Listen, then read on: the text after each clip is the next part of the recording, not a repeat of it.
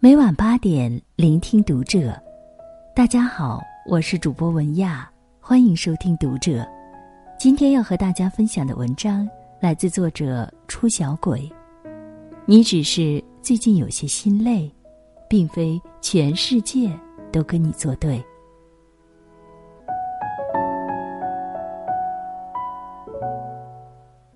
微博里有些年龄很小的读者。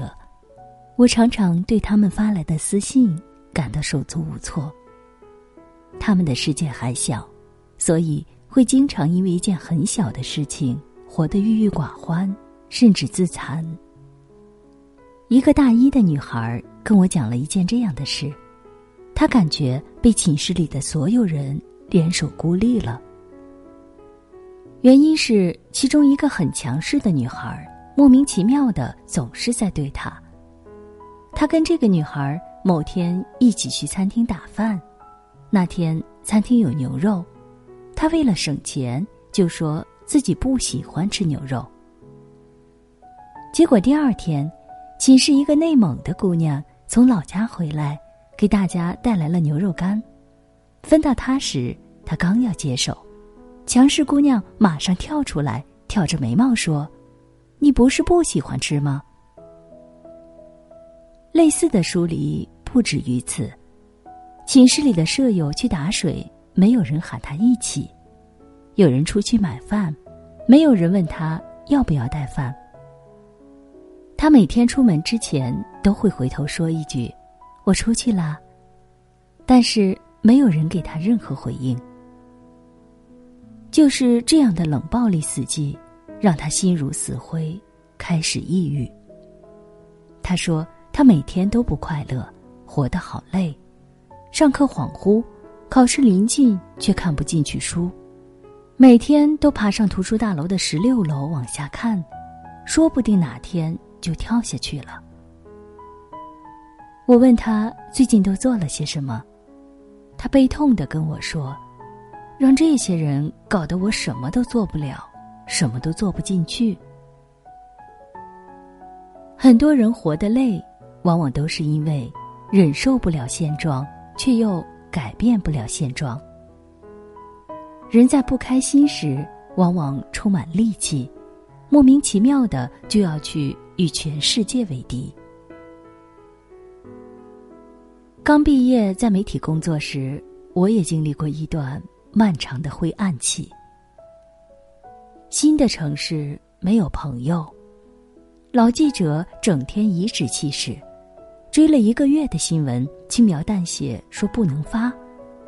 有陌生人来找你，领导就会阴阳怪气找你谈话。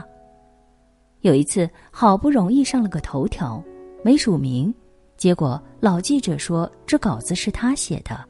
我想争辩，却被师傅一个眼神摁下，事后还责怪我没有格局。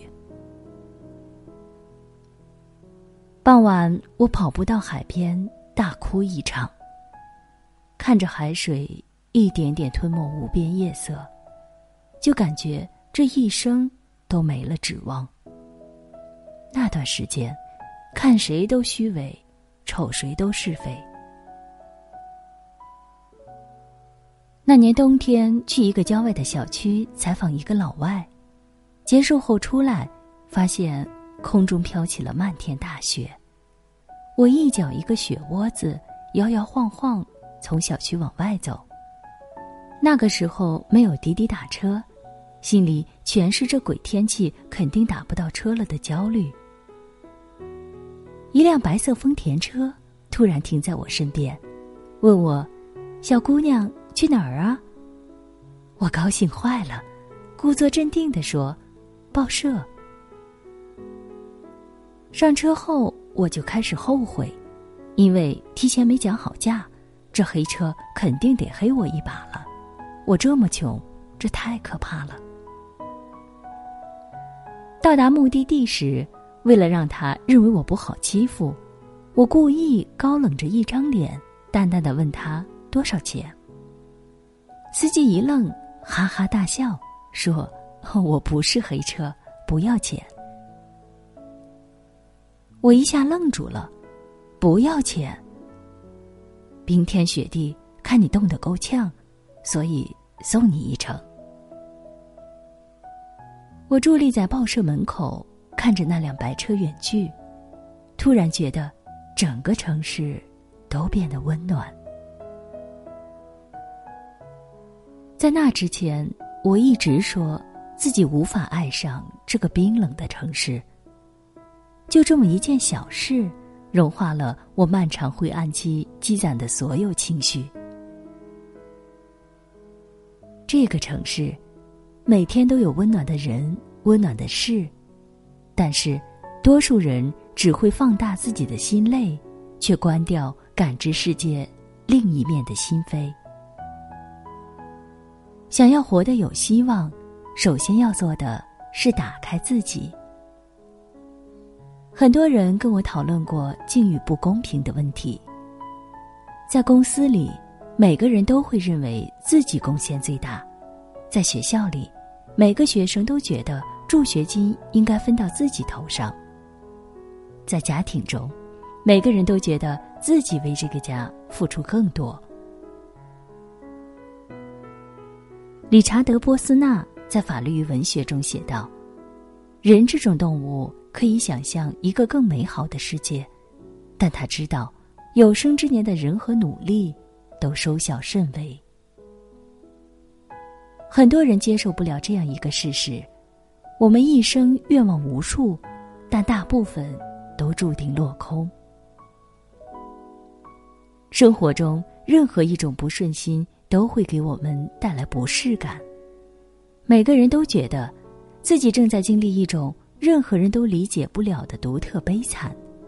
事实上，哪种轻描淡写的微微一笑背后，未曾经历过孤立无援的绝望？不适感与不确定感的存在，他们不会像消消乐一样解决完就会消失。寻求与调整，将会贯穿到我们生命当中的每一个阶段中去。你在台上演讲，有人朝你扔鞋，你或许言辞谴责，又或许嗷嗷大哭，甚至回来后认定这个世界不会再好了，接着就跳楼了。小布什弯腰躲过，心想：多大点事儿啊！当即跟记者开起了玩笑。我发现这是一双十号的男鞋。你半夜和朋友喝完小酒，美滋滋的往家赶，到家门口发现门关着，敲半天门，保姆也没出来。你或许气急败坏，觉得他一定是故意的，决定第二天就开了保姆。苏东坡心想：多大点事儿啊！倚着手杖靠着门就美滋滋睡了，还顺带写了一首词，流传百年。夜饮东坡醒复醉，归来仿佛三更，家童鼻息已雷鸣。敲门都不应，倚杖听江声。长恨此身非我有，何时忘却营营？夜阑风静胡文平，小舟从此逝，江海寄余生。